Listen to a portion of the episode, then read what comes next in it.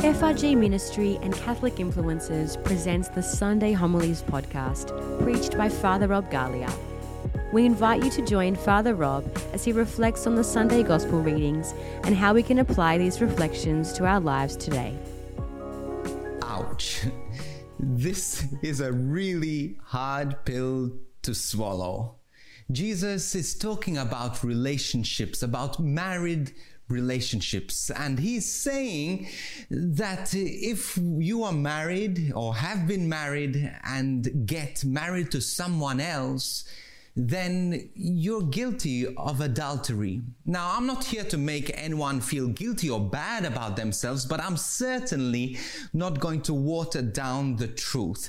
I want to explain what Jesus is actually saying here, which is still, till today, 2,000 years later, very much the teachings of the church.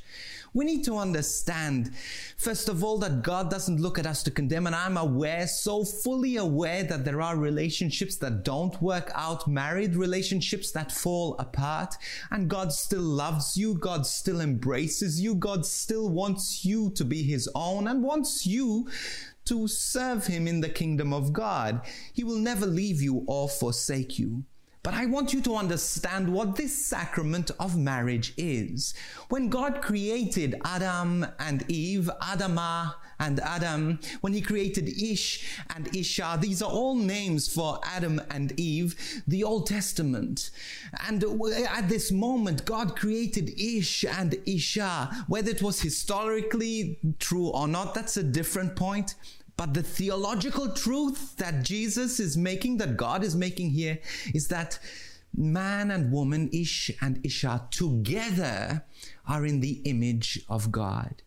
Ish by himself and Isha by herself are not in the image of God. When they are together, they create God's fullness of who God is, God's masculinity, God's femininity, and they come together in the vocation which we call marriage. Now, Adam and Eve, Ish and Isha became the icon, the image of God.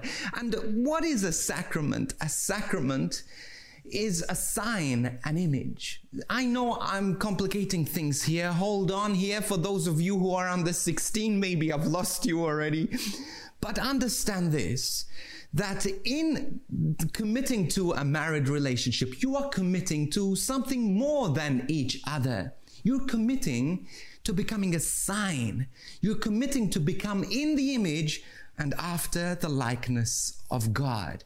This is why it is an incredible sacrament. It's an incredible vocation. It's an incredible privilege that you together become the sign of God. And this happens in three ways when you commit. And these are the actually, these are the three promises you make when you're in the church. They're the three promises you sign when you fill the church documents.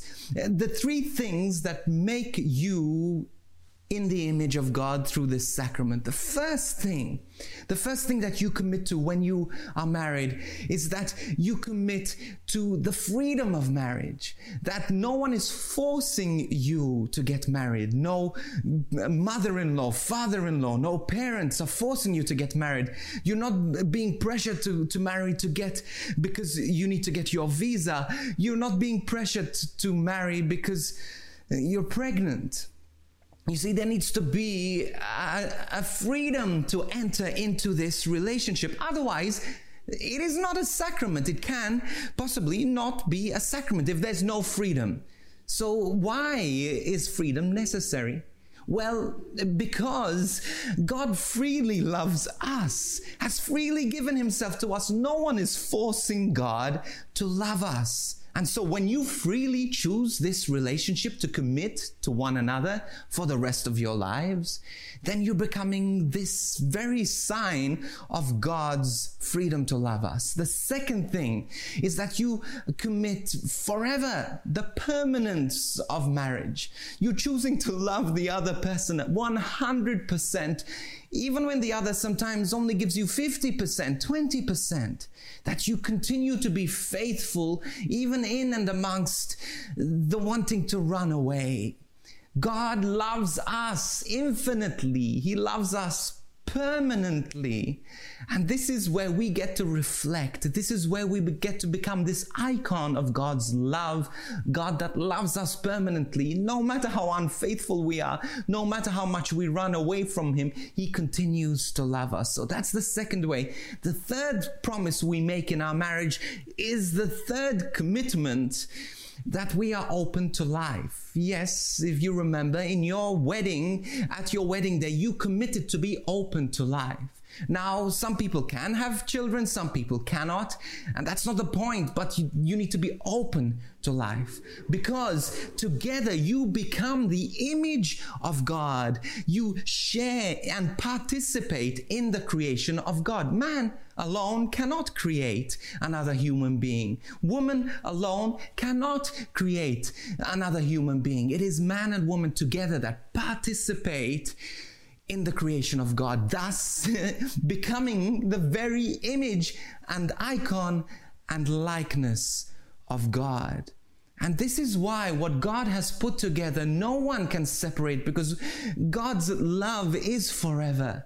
And when we, as baptized people, come together in this commitment of love, we not only commit to one another, but we're committing to become a sacrament in this world. This is one of the most beautiful and powerful sacraments.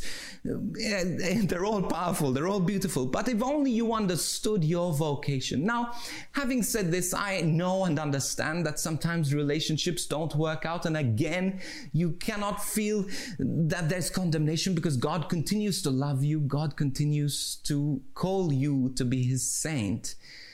But understand the power of this sacrament. Understand the, the vocation, especially those of you who are married. Understand this beautiful vocation which you have to be a sign in this world. Now, I know also that the evil one wants to destroy this sign because once this sign is destroyed, you see, the, the image of God in this beautiful way disappears from this earth.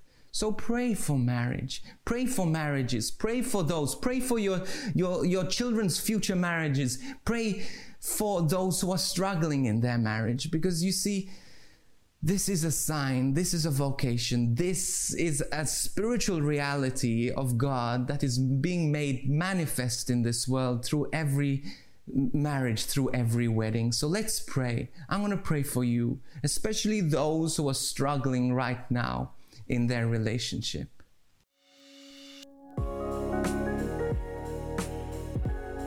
Thank you for tuning in to this week's edition of the Sunday Homilies podcast preached by Father Rob Galea. We pray that it has blessed you and encouraged you in your faith.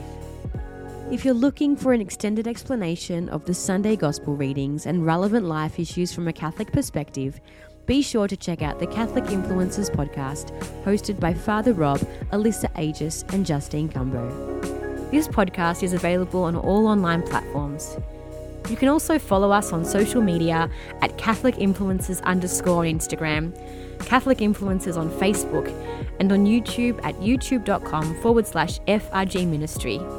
If you'd like to email us, you can do so at podcast at frgministry.com. We would love to hear from you. We are so blessed to be able to reach millions of people each year in this ministry, but it is only possible with your generous and ongoing support. So if you'd like to support this ministry, you can visit donate.frgministry.com.